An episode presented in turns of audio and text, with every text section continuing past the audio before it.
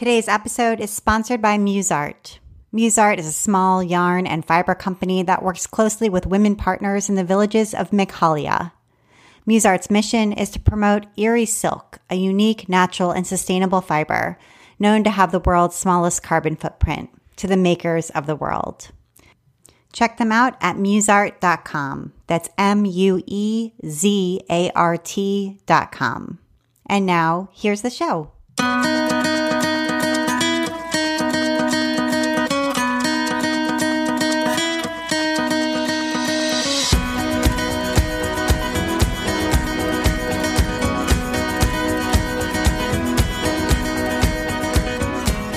Welcome to episode 179 of the Craft Industry Alliance podcast. I'm Abby Glassenberg. Craft Industry Alliance is a community for craft professionals where you can strengthen your creative business, stay up to date on industry news, and build connections within our supportive trade association. Check it out at craftindustryalliance.org.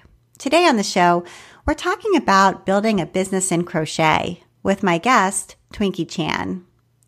Twinkie is a San Francisco based crochet designer and instructor, known for her colorful food themed accessories like cupcake scarves, hamburger mitts, and slushy cup purses. She has two published crochet books and currently has a crochet installation on view at Sweet Tooth Hotel in Dallas, Texas. Twinkie Chan, welcome. Hi, thank you for having me. It's so great to have you on the show. So, I've admired your work for many, many years because I think we kind of started on the crafting or online crafting scene around the same time, way back. It seems like ages ago now, back in 2005. Yes. Oh it's like a gener- a craft generation ago. Oh my gosh, it is like a craft generation. Now I feel really old, but um, okay, me too. Yeah, it's so crazy. So, okay, so I want to hear kind of your story. So, um, I know you live in the Bay Area, and is that where you grew up? Yes, I live in San Francisco proper right now, and I grew up on the peninsula, which, if you're not familiar with the area, is more suburban is, and is about maybe like 15 miles south of the city. But I'm definitely a Bay Area gal. Okay. And what did your parents do for work? I know your dad was kind of into computers. Yes. How do you know that? I do my research. research. Um, yeah, he was always a computer guy and tinkering with soldering irons and things like that. So definitely creative in his own way. Um, my mom stayed at home with my brother and I. Uh, but she she always had this mantra that we hated when we were younger, and it's if you're going shopping, she would always say, "Go home and make it." So she was, you know, very DIY. She would upholster furniture and sew clothing. Um, I think she took some painting classes in college, but you know, she was always encouraging us to make stuff if we could. And was your dad an entrepreneur? I think my mom always wished that he had been, but he doesn't really have that spirit. Um, he's a really great, you know, coder and programmer, but I don't think that starting his own business was really like high on his list. Okay. Um, and I know he had like he came he had like a family business, right? That he was he decided not to join. Yeah, which was completely unrelated to computers. It was in like manufacturing pots and pans and just an odd little factoid that our family or his family's business is actually based in Nigeria and most of his brothers lived there to work for the the family company and he was like I don't want to be away from my family and I don't want to drag my family to Nigeria so that's why he decided to stay in the states and do his own thing. Wow, did he grow up in Nigeria or No. That's so interesting. No, I, I, I don't really know the origin of why they chose, you know, so far away. But. Yeah. Wow. Okay. So he kind of did his own thing and did something different from what his family sort of expected. Totally. Yeah. Okay. And so were were you kind of creative the way that your your parents were? Um, yeah, I mean, I think I've definitely taken different things from them. Like my dad's work work ethic is incredible. Um, and he always like he's the guy like maybe classic Chinese American dad where like if you have a math test and you get 97% like you know that's pretty good. But he'll always just be like well where's that other 3% so he's always you know encouraging in his own way for you to always be excellent and that you can always do better even if you're doing really well. Um, and again yeah my mom was just really hands on about stuff that she can fix or make. So I definitely got that from her Okay. And she had a best friend, and her best friend had a daughter who became your best friend. Yes. Yep. that is so cool. Um, I think. Cool. yeah, that's like pretty. I don't know. It's pretty rare. Like I feel like a lot of times, I know with my own parents' friends, like I was like, your parents' friends are lame. like I didn't really like them that much, you know. So that's I really get neat. that. Yeah.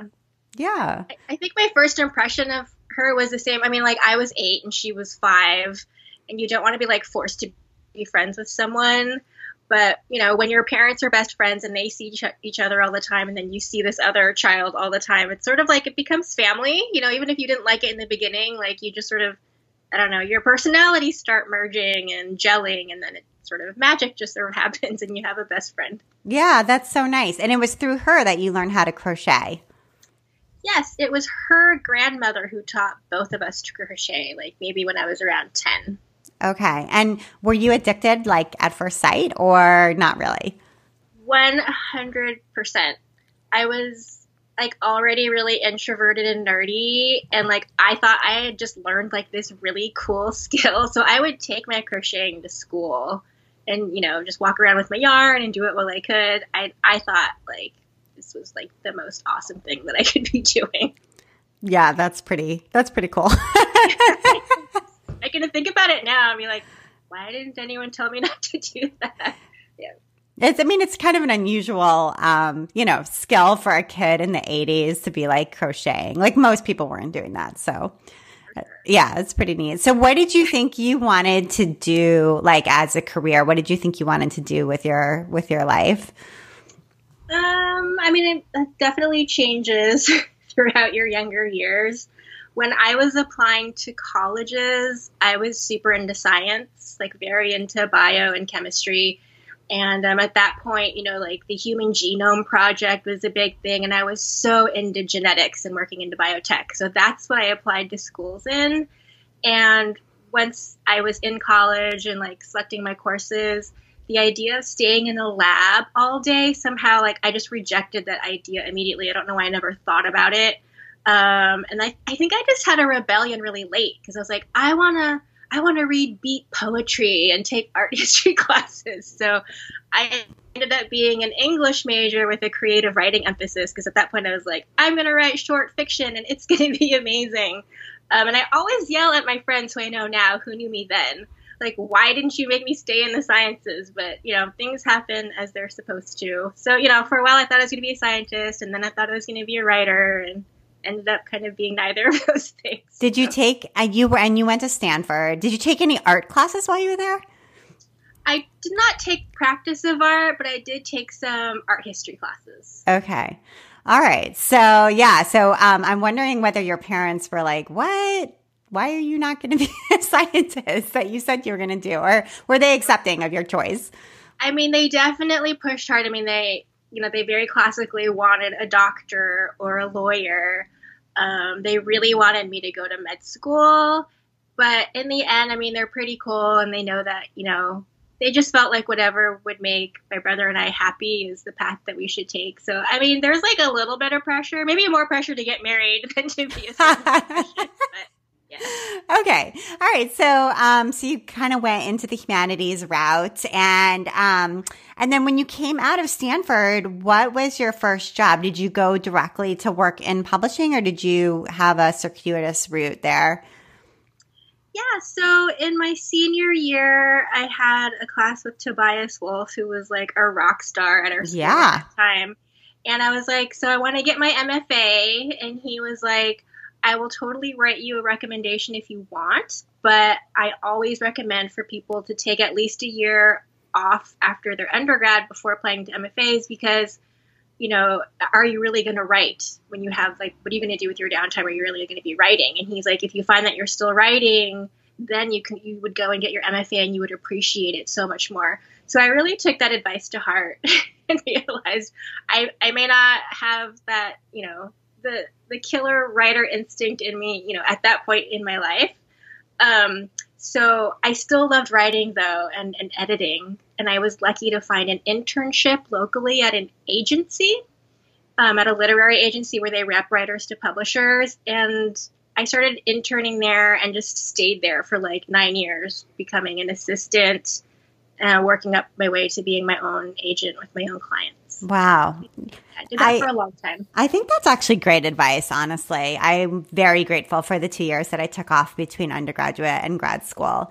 Um, and I remember the students who were sitting next to me who went straight from undergrad to grad school, and I felt bad for them because I was like, you don't have life experience to bring to bear here, you know? So. Yeah. Yeah, I always felt like that was a good move. Um, okay, so you spent a bunch of years at this um, literary agency, and um, I'm wondering what were some of the things you learned during that period of time? Because I always feel like um, there's things people learn from that you know, kind of job that's not directly in the crafts industry that then um, they bring to bear to their craft industry job later, um, and and they didn't realize it. So I'm just wondering what you learned during that time that later you were like, oh, that I really am so glad I had that experience. Oh yeah, I agree with that 100%. Even if your careers seem unrelated, like you're definitely like planting seeds everywhere for like your future endeavors. Um, I think that working in publishing, I mean, kind of on a a general scale, it's really about turning art into commerce, which makes it sound very cold. Uh, but I think in you know, and sometimes can be a very healthy way of looking at your art and your craft because you're a creative person. But if you're going to make it in this world, you have to learn how to sell yourself or your product. And so that is something I definitely kept in mind. We, we were focused a lot on branding at the time and not thinking of our authors as just one book, but, you know, a body of work, um, you know, a career. So I think that thinking about like what a brand is and what that means is helpful. You learn a lot about marketing. For instance, if your client wants to change genres, they always have to use a pen name because for the branding, if you know Stephen King writes horror, he's not writing romance. And if he were, it'd probably be under a pen name just simply for, for marketing purposes and, you know, establishing the genre of a book or maybe what kind of crafting you're doing because the, it has to you have to put a genre to it because the, bookstores need to know when there were more bookstores they need to know you know what section of the bookstore to put the book. So it's kind of learning to be okay with categorizing yourself branding yourself and promoting yourself in a concise way because you know we were all about the elevator pitch or you know the one sentence pitch for a client. So you kind of learn the skill like how to crystallize what something is or what you are so you can speak about it to other people like you know in an engaging way. And while you were there you were crafting. I mean you were working in fiction but you were also making things. Mostly just toward the end. For you know like the first seven or eight years or so at the agency i mean that was my dream job. I loved it so much. And you know, you work all day in the office and then at night you read a bunch of unsolicited manuscripts. So the free time is really minimal as an agent because you're like you're like a shark. You have to keep moving or you'll die. you have to keep finding the next client.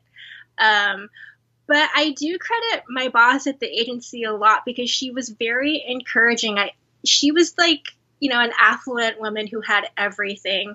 So when it came down to the Christmas party or her birthday, like I was really reaching for things that I could give her that she could just really appreciate on a certain level. So I, I ended up making her a lot of, I mean, ultimately they're like terrible novelty items, but just stuff that would make her laugh, you know, like not stuff that, you know, she could just find at any store. Um, and she was always like, you need you need your own store like you need to sell things and at that time i was making like this that and the other like weird like painted t-shirts and i was gluing she loved cereal so i was like gluing her favorite cereal to picture frames for you know photos of her kids so there was like no theme running through anything I was making. So I'm like, thank you, you know, for the encouragement. She was like, I'll totally invest in it. And I'm like, oh, that's so amazing, but I'm not ready. You know, like things were still percolating. I didn't know who I wanted to be as a crafter. But um, she was just also very awesome in that way. That's awesome. And um, did you kind of discover yarn again and crochet again while you were still there? Yes. So you probably know um, My Paper Crane. Yes. Heidi Kenney. Heidi Kenney, yes.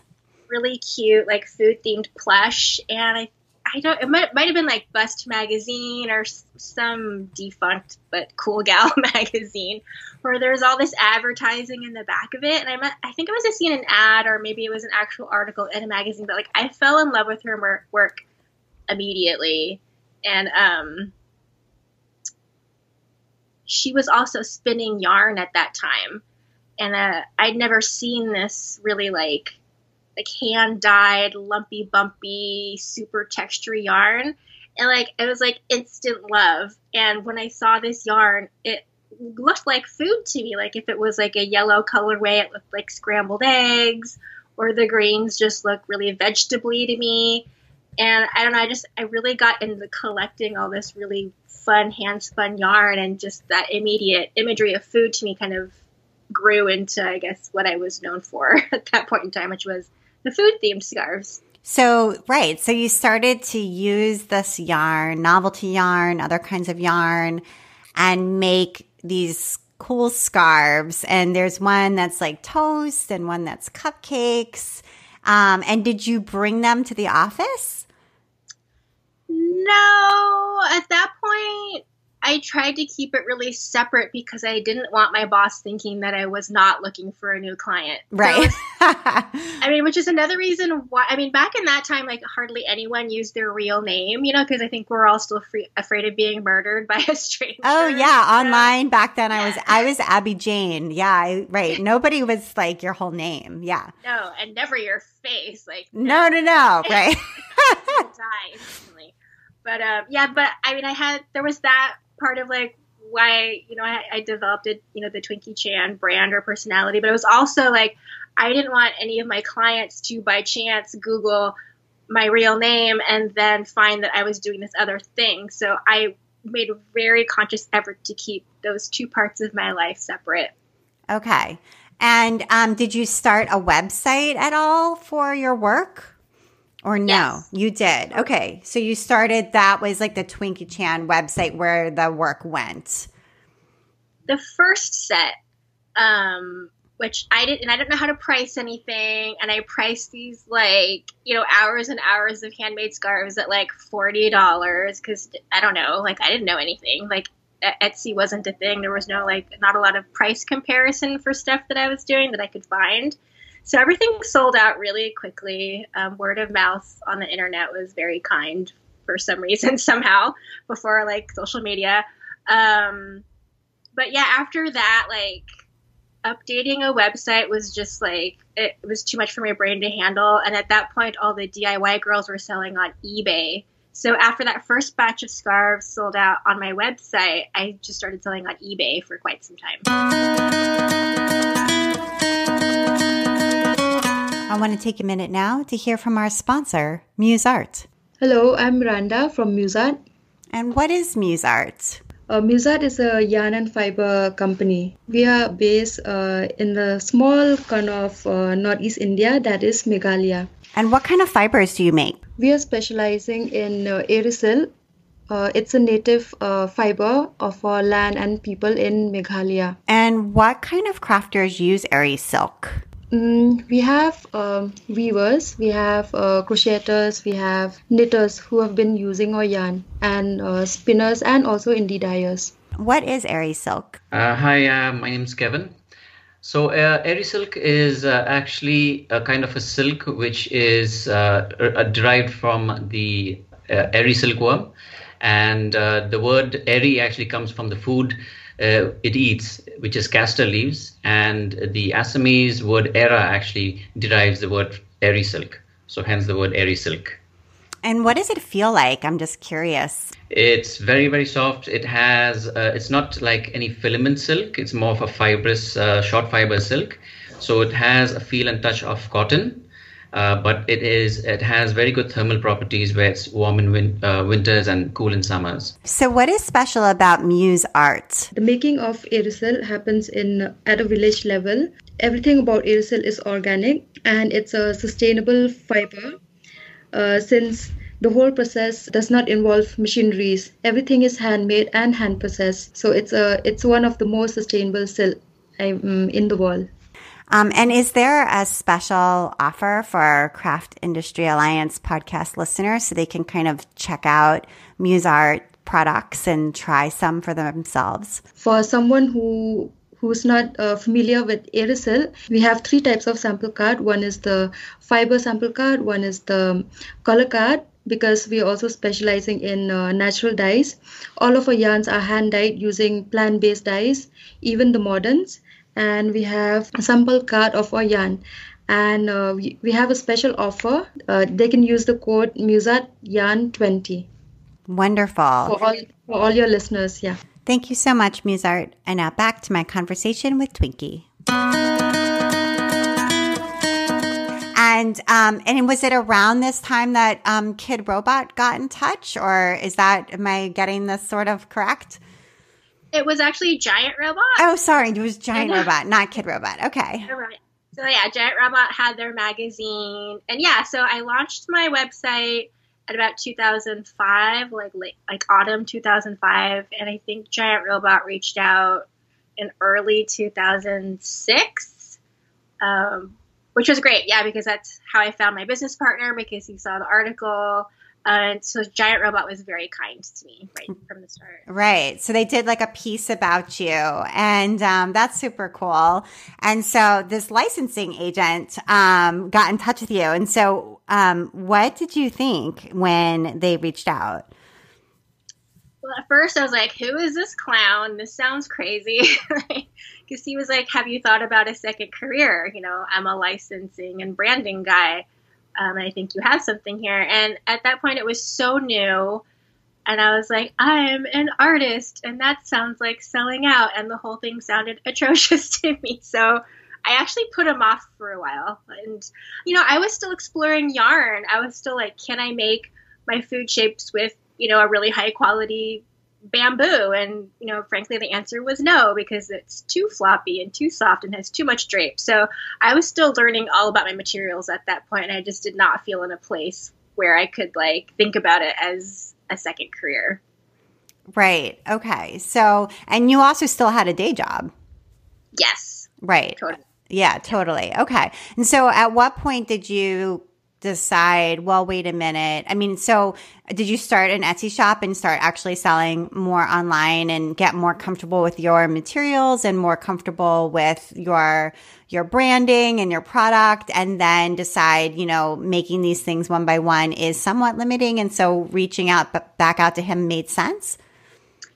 Yeah, um like I for me it was like really eBay that was encouraging me and driving like people would bid you know, like hundreds of dollars for a scarf or oh, like a wow. hundred a hundred dollars for like a heart shaped brooch. So it was very like that was very encouraging. I was like, oh, this is possible. People might because you don't often know that I didn't make it for other people really to enjoy. I started making weird scarves to like entertain my own self. So I I've always been really humble because I'm always like, people, this is wacky. No one's gonna like it, and so I I kind of like shy about my work in that way. But but eBay was sort of telling another story Plus, I could start seeing that, you know, people were copying the designs and selling them for lower prices.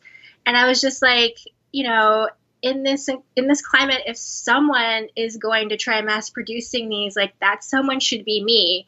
And it was almost like I was playing this chess game and I kind of made a weird decision based on what I thought other people might end up doing. So I wanted to beat anyone who was thinking about it, you know, and, and get on that the idea of mass producing my work first before anyone else did. Yeah, that's so interesting. Yeah, and sort of seeing that product market fit and then watching people make these copies. Wow. So, okay, so you um, you went through this licensing process, which is really really interesting with crochet, right? Because I think people don't realize this, and I have a friend who's an amigurumi designer who told me this many years ago. But crochet actually can't be factory produced. Mm-hmm. Um, yeah. So, if you do want to have a crocheted toy, for example, or scarf or something like that um, mass produced, it's actually still handmade. Is that right? That is totally correct. Yep. So someone's actually crocheting it. It's just somebody yes. whose labor is valued by some society is less in some way. I mean, basically, that's it. Yes, that. I mean, I mean, there is the the factor of cost of living is right. definitely lower, but for sure, yeah, they're definitely underpaid. Yeah. In most of those situations. Yeah. Yeah. And it's just that's, I think that people think, oh, it's factory made. It's like, well, hmm. So, uh, right. Okay. So you had these product, these products were, were, were mass produced, we could say, and then they were sold in lots of different places. Um, and so what kind of products were they? They were scarves and accessories and things like that? Yeah, you know, like I fancied myself a crochet designer. I'm not a graphic designer. I didn't really care about making t-shirts. So I was I was really focused on the scarves and hats and mittens and things like that, like knitwear.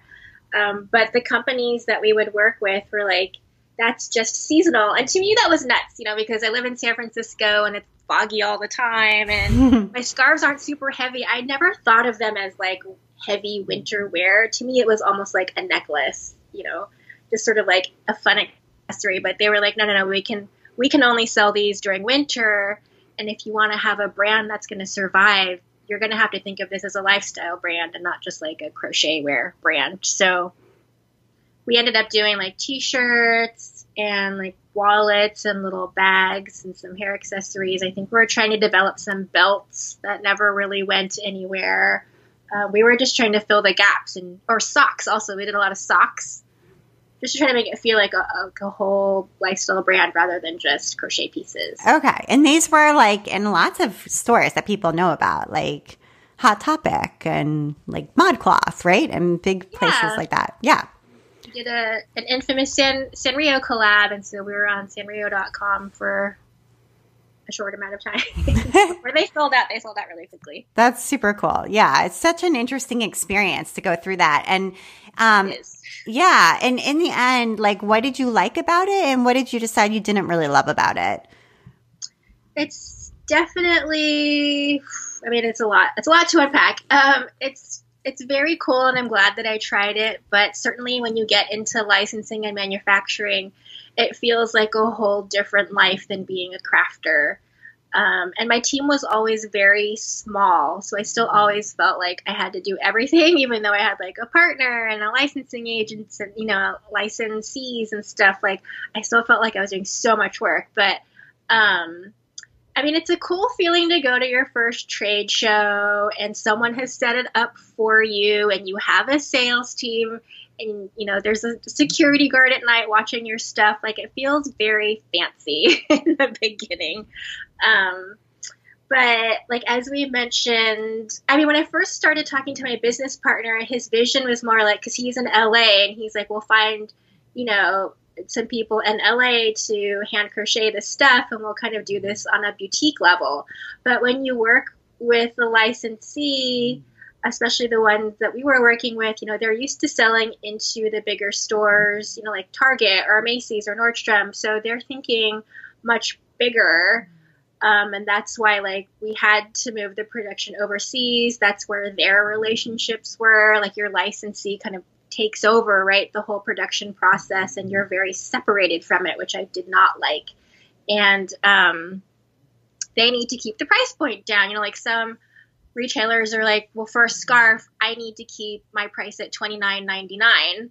And, and your brain's exploding because you've been selling handmade for like three hundred dollars. So, you know that disparity is very weird and disconcerting. But if you want to do business, you know, with these bigger stores with these lower retail price points, you have to try to like massage things and make it work. So the whole like quality control aspect of it also I found a little off-putting, like just to be perfectly honest, because again I'm so separated from the manufacturing and you know contractually you have these approval times, but they were always just like if you want to get to market, we can't make all these changes. And it, it was just kind of like they need to tie things off correctly and like weave in ends, you know, like as fiber artists, we know we need to weave in those ends. And so like there were like little technical things that were just blowing my mind and, and making me nuts. So I think if you're that far away from your manufacturing and everything still has to be handmade, it gets very complicated. Mm. Gosh, thank you for sharing all of that. I think that's yeah. such good insights for people to hear, myself included. And how did you unwind from this? Because you know, like the machine is running. you know what I mean? Yeah. Like the orders and the demands and the next season and you know what I mean? Like all of these people's expectations and you're on the hook for this and this. And if you want to kind of put the brakes on, I feel like, you know, that can feel really hard to do. Um, and so I'm wondering how you do that. How do you say, actually, I think I'm going to slow this down or even stop it at a certain point? I mean, I wish I were one of those people who are like, yes, and I discovered meditation or yoga, or, you know, but I'm just not. Like, uh, frankly, I'm just not so I really just worked until I burnt myself out, and I don't recommend that. you know, when like people come to me for business advice, I'm like, I'm gonna let you know that I personally feel like I'm the worst business person ever. Um, a, because I just make very impulsive decisions, and B, yeah, like I don't have that sense of balance. And when I was working with my licensees, and I had to like teach myself with the help of a friend, you know, Illustrator because I kind of knew Photoshop from editing my own photos for Etsy and eBay, but like I was not a graphic designer, so I don't know the tools for that. But they were like, you know, we need two dozen t-shirt designs by X date, and I'm like, dudes, I don't even know how to even deliver that to you. Like, what's an Illustrator file and this whole thing? So, um, I just kind of ran away with everything and tried to teach, teach myself stuff and meet the deadlines. And that's when I really started pulling a lot of all nighters, which I know is not good for you. But that's just the life that I accepted. And you know, I wanted to excel and, and, and succeed. So I didn't know how to put any of the brakes on, um, which is part of my nature too. Like, I'm not really good at just being still. But I have always admired other crafters in particular you know who are able to to kind of end one phase of their craft career and then start something fresh and new and have even like the same or even more success with it than the first phase. And so I always try to keep companies or, or crafters like that in mind where they can really make this pivot you would never expect and they're doing great. You know, you're like, oh, that's really inspiring. You know, you you might feel like you're trying to make your dreams come true and this is maybe the only the one dream. And I feel like it is hard to know when to let that go. And that was a very difficult decision for me. But ultimately, I was like, I'm so burnt out. I still feel like I have to do everything, even though you're like, now you're sharing revenue with like a partner and, you know, licensees. And I was just like, this stinks. And I was, I was just 100% like, I cannot do this anymore. I do not want to deal with it. And yeah. So, I mean, I, I feel like my my exit was a little bit dramatic, like not on the exterior, like no one would know, but for me on the inside, I was just like, oh, I'm done. I need a break. Yeah, totally. And in that process, you wrote a book. You've written two books and they have such glowing reviews on Amazon. I just want to mention that. Um, but you wrote a book um, of patterns called Crochet Goodies for Fashion Foodies. And um, this was in 2010. So, sort of right aligning at the same time that all of this um, licensing was kind of taking off at the same um, at the same time. And um, did you have like concerns about putting the patterns? I mean, right? It's sort of a similar thing of people copying, um, you know, and selling the product. did that kind of dovetail with concern around putting the patterns out there? For sure. I had no idea when I started making the scarf that so many people would want the patterns. It kind of never really dawned on me. And I had a friend, because we were still all working in publishing, and one of my interns who became my friend started, she moved away to New York and she worked for a publisher. And she was like, It would be so fun if you and I did a book together. And I was like, Oh, it just sort of sounds like you're giving away all your secrets. Like, why would you do that? Um, but as I started working more with my business partner, he was like, well, let's kind of release these in conjunction. Like maybe the book could come out kind of around the same time as we launch the licensed goods, you know, so the people who want to make the scarves have access to the information, and then the people who don't want to crochet will have access to your goods. So I was like, okay, that makes some amount of sense to me. But yeah, like if you if I when I talked to my lawyer, she was like, "Look, if you don't want people to copy you, don't share anything." Uh, because crochet patterns and designs are very difficult to protect. So you really have to let that go. Um, but for me, also, this is why I think I'm the worst business person.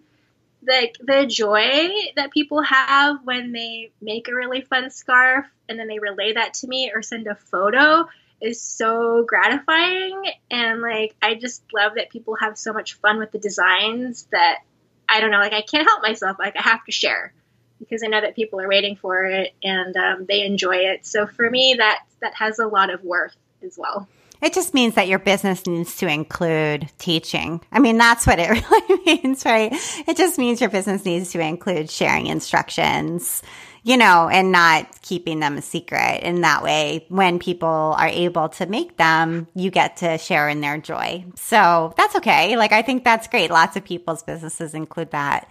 Um, you know, so it's just a signal, I think, to, to say that my business needs to include this, you know, so, so that's good. Um, and, um, and I know that you have done some teaching. We're going to just skip ahead a little bit, but, um, you started teaching with Creativebug um, in 2016, and I'm wondering how they found you. Did they just like see your designs on the internet and reach out, or did you reach out to them? Um, they may. I also started teaching on YouTube with a lot of oh. encouragement for other people. So I, I don't know if they saw the YouTube channel or my Etsy shop, but yeah, they definitely reached out to me. I had no idea who they were. Really? reached out and I thought it was so cool because they were also in San Francisco. Um, so for me, it was like this really neat discovery. But yeah, I'm not really sure what alerted them to me first. But I definitely had like some tutorials on YouTube at that point. Yeah, what were you putting on your YouTube channel? Like tutorials about how to make different crocheted items? Mm-hmm. Yeah, okay. they're really long. They're all like an hour long. so um, it's not all real time. Like sometimes we skip ahead, but for the most part, they're very thorough crochet tutorials. Okay, all right. So, um, and so you started teaching on cre- on Creativebug. You have a lot of classes, I think, on Creativebug, and um, and I know recently you actually started working there. What is your role there now? Yes, um, I think my official title is associate content editor.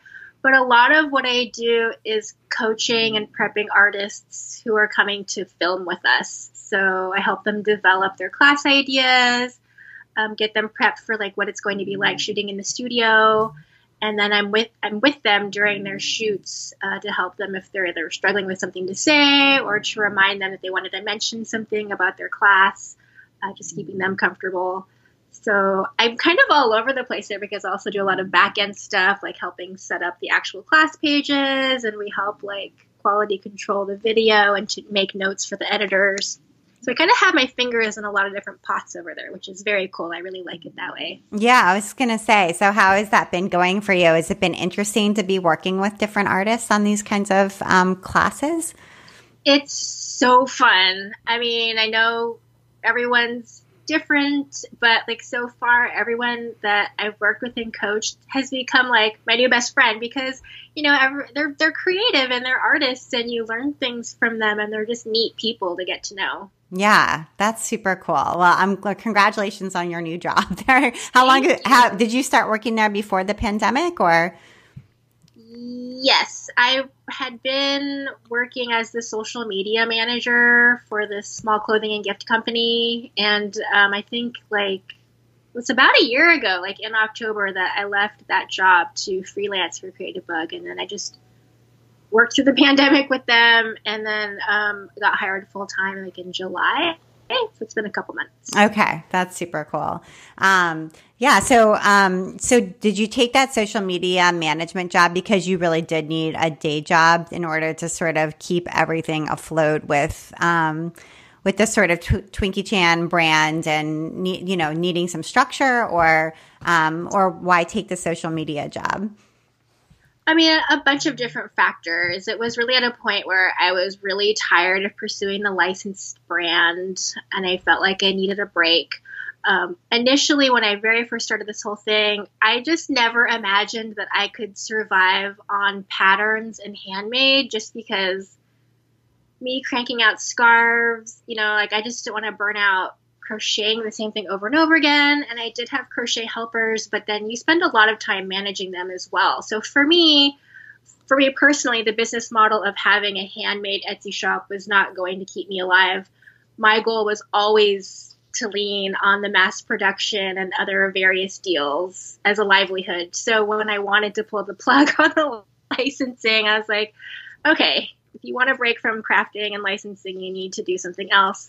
Plus, honestly, my dog at that point was very ill and I had maxed out my credit card. So I was like, I, I need to change something here. Life is telling me that you need to take a turn. So that's why I started um, looking for a job and the social media sort of seemed to fit, just sort of based on what I'd been doing uh, for the Twinkie Chan brand.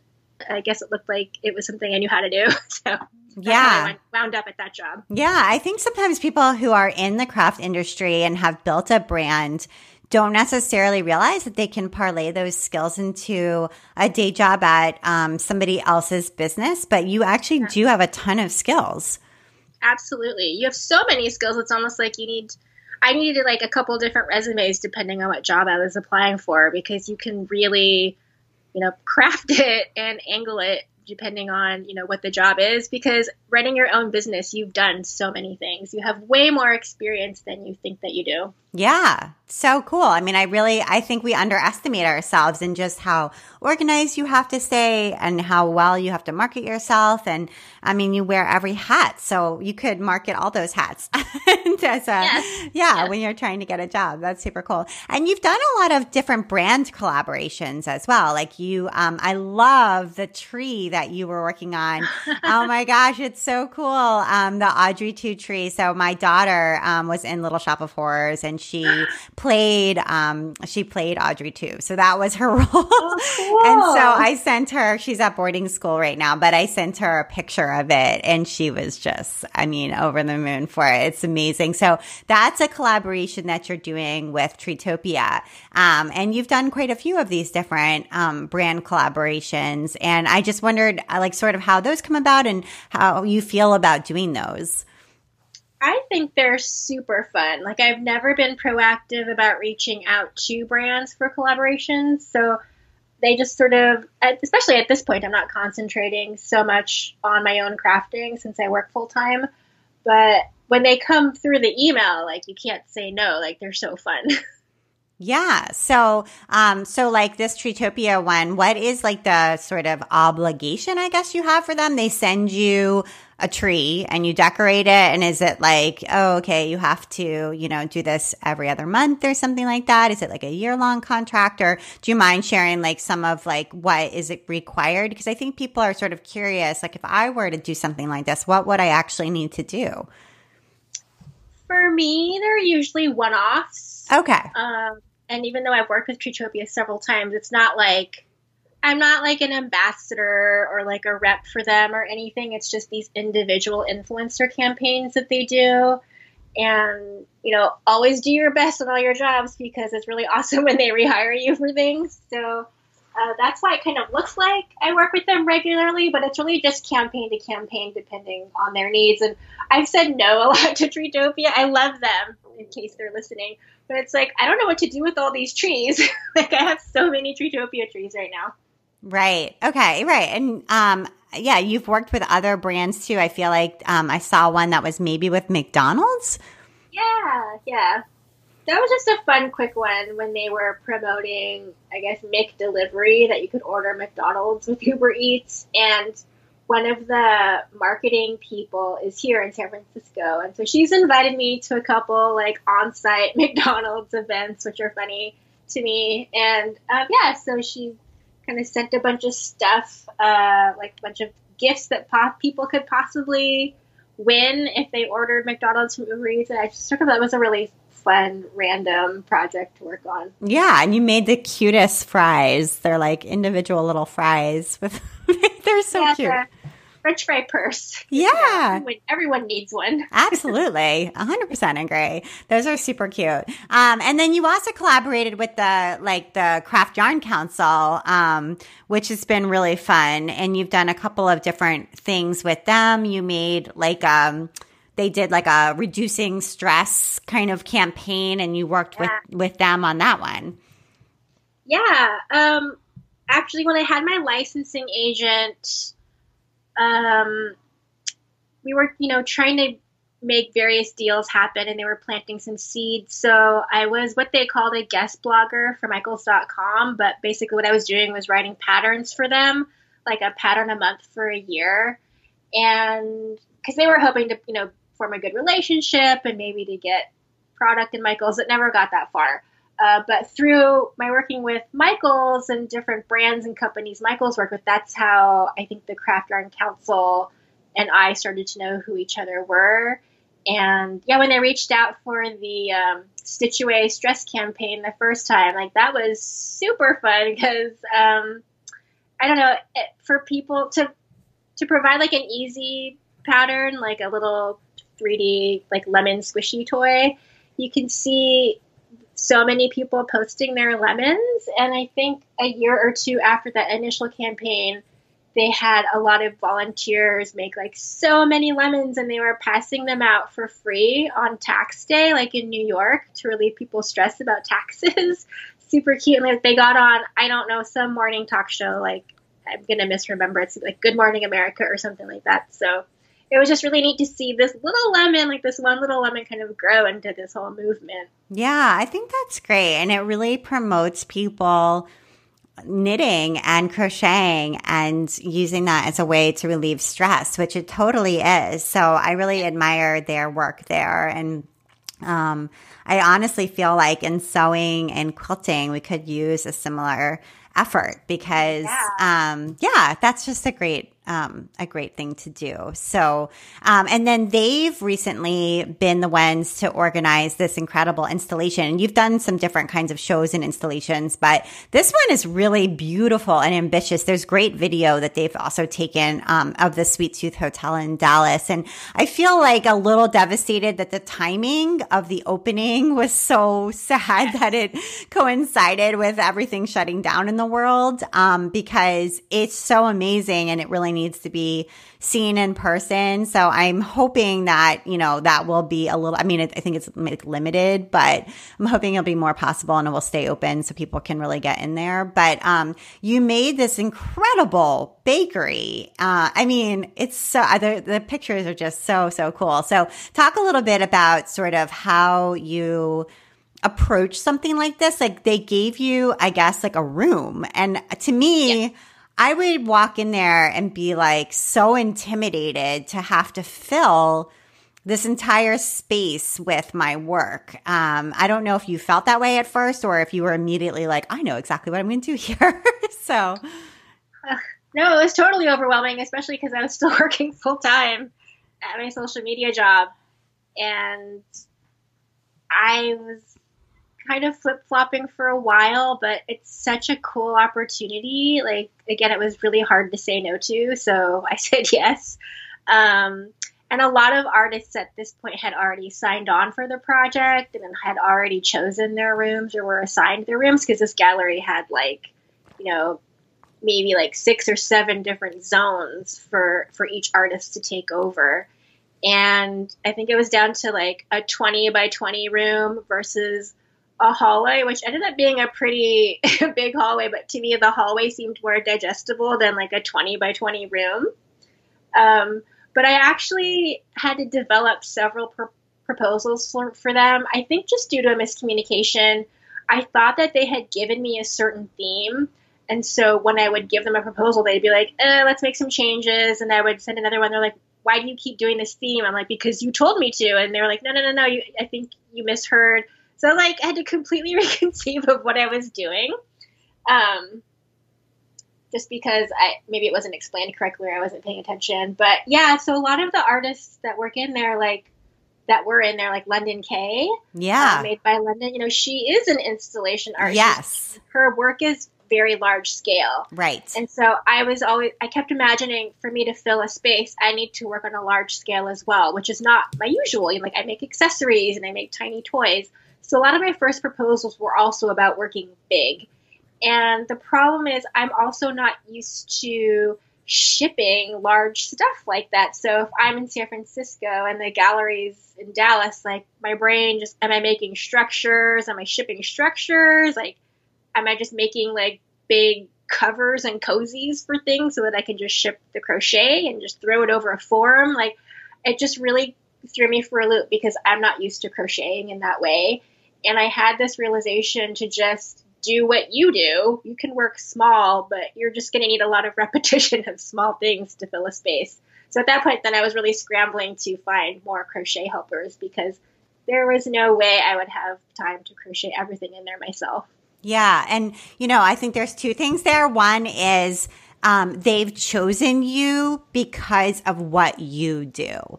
And so mm-hmm. it's so funny how we sometimes get intimidated and look at all the other people who've been chosen and think you have to do what they're doing because that's why they've picked those people. it's like, yeah, right. but they picked you because of what you do. So just do what you do and do it really well. And then it'll be, it'll shine, you know? Um, and it's, I, I, I know that feeling so well of trying to do something different. Um, for some reason, it's like, no, that's not what they want. Um, number one. And number two is the, um, your willingness, and it sounds like you've had this all along, um, but to hire help, to get crochet helpers, and um, and just not to feel like I have to crochet like twenty five baguettes, like right. right. And that's totally. just one. That's just one thing. Like that's just one little tiny portion of this whole display. Like that's impossible, you know? Um, so enlisting that help and, and crediting those people, but not feeling like that's somehow cheating. Right. Totally not. I mean, for me, I think I made note of it somewhere, either on my blog or the Craft Yarn Council's blog. Like, you know, it's my name on the installation, but it's like a movie. You know, you might know the two main actors in it, but the credits in the movie are so long. There's so many people who are part of a large production, and for me, this installation was no different. And I really wanted to acknowledge all that help, like in as many spots as I can, because there's no way that thing could have been made without help. Yeah, and that's amazing. And I think um I think it's great and I think it's something that we could all also benefit from like it's okay to ask for help. Um, yeah, totally. So, um, so even if we can't make it to Dallas, there is, like I said, lots of really good videos so people can come and check that out. And Twinkie, I have to ask you, is Twinkie your real name? I hope it's okay to ask you that. It's totally okay. No, it is not my real name. Remember, because I was trying to keep my real life and my craft life, which ended up being my real life, separate when I was working in publishing. So I needed, I really tried to think of a completely separate name. Okay. So that's like a brand name for you.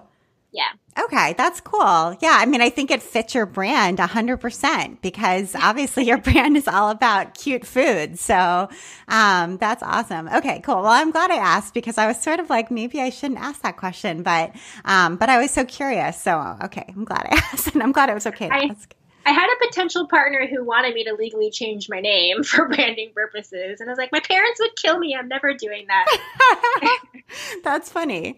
Um, well, anyway, like I said, that and it's kind of funny too that it's like a relic of the old sort of craft internet too, um, yes. of like not wanting to use your real name. Um, all right, great. Well, I want to make sure we get to your recommendations because you have three really good ones, and one of them we kind of referenced already, which is um, the paper mache and sort of trying out some different crafting that's outside of crochet. Um, and the paper mache comes in with um, the Audrey II tree, which is, I believe, made out of those Audrey II um, plants are made out of paper mache. Um, but you've been doing some other things too, like knitting and friendship bracelets. Yes. Um, my working with Creativebug has been really cool because you're kind of forced to look at a lot of different crafts all the time. Um, and last week, I went in the studio to shoot a friendship bracelet class. So, prepping for these classes is also a fun break from crocheting. And I'm watching a lot of painting and coaching a lot of painting. And you're like, hey, maybe I should start painting. So, it's been really fun, actually, and very refreshing to take a break from the normal and, and just try something a little different. They are so creative. I mean, obviously, at Creativebug, but like I had yeah. uh, Courtney Cerruti on the podcast um, a few episodes ago. And after I talked to her, I painted and like drew in my sketchbook for like four nights in a row. oh, awesome. And then I totally like stopped doing it. But it was like very inspiring to me. And I imagine that if I actually worked there, I would totally be like so much more like multimedia. So, um, it's just a very inspiring environment, even just to talk to them like over, you know, the internet. So, uh, yeah, it's it's a great environment. Everyone who just works there is really cool and creative. So yeah, I really like it. Yeah, that's awesome. Um, okay, and then you um, are drinking something called Dandy Blend. I honestly yeah. never heard of this before. what is this? So oh, I should have brought the bag over with me. Um, I I was influenced by an influencer I follow. She's a fashion blogger, and she had this Instagram story about Dandy Blend, and it's caffeine free. It's not coffee based at all, and I think there's some dandelion and some chicory and some other things in there, but to me it tastes like coffee and if you're a coffee connoisseur you'll probably turn your nose up at it but like if because for me right now ca- the the caffeine in coffee or the acidity in coffee is just makes my stomach feel really funky. So the Dandy Blend is fun if you just like that flavor of coffee in the morning. Because um, yeah, it's all herbal and I don't know. It's my new thing. I kind of probably sound like a crazy evangelist, but I'm really loving it right now. That's great, and I also love that you were influenced by an influencer. I am totally the target for that. I buy from Instagram ads. I'm the worst. I buy from Instagram all the time. I'm not gonna. I'm, seriously, and and I will. I do. I've bought so many different things just from different people, and also from ads too. I totally agree with you. Um, yeah, it's very like targeted toward you know toward exactly who you are. So weirdly, I know. You know. um, it's dangerous. But anyway, okay. And then um, you're also enjoying CBD body cream for your um, painful elbow from crocheting. Yes. I unfortunately am now in the phase of my life where things hurt because I crochet too oh. much. Um, and I don't want to do any permanent damage. And everyone is saying to get a steroid shot, but I'm not ready to do that. That sounds scary. So uh, I have a friend who sells CBD, and she recommended um, a cream to me, and I, it's been helping quite a bit. Really, I have never used any CBD products, um, so interesting. That's yeah. good to know. I mean, it's expensive, but if you like have a friend who wants to like hook you up, loan you a couple squirts, yeah, give it a try.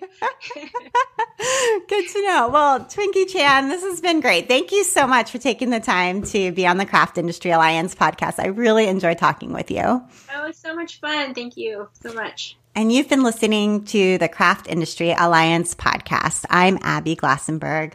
Today's episode was sponsored by Muezart. Muezart is a small yarn and fiber company that works closely with women partners in the villages of Meghalaya.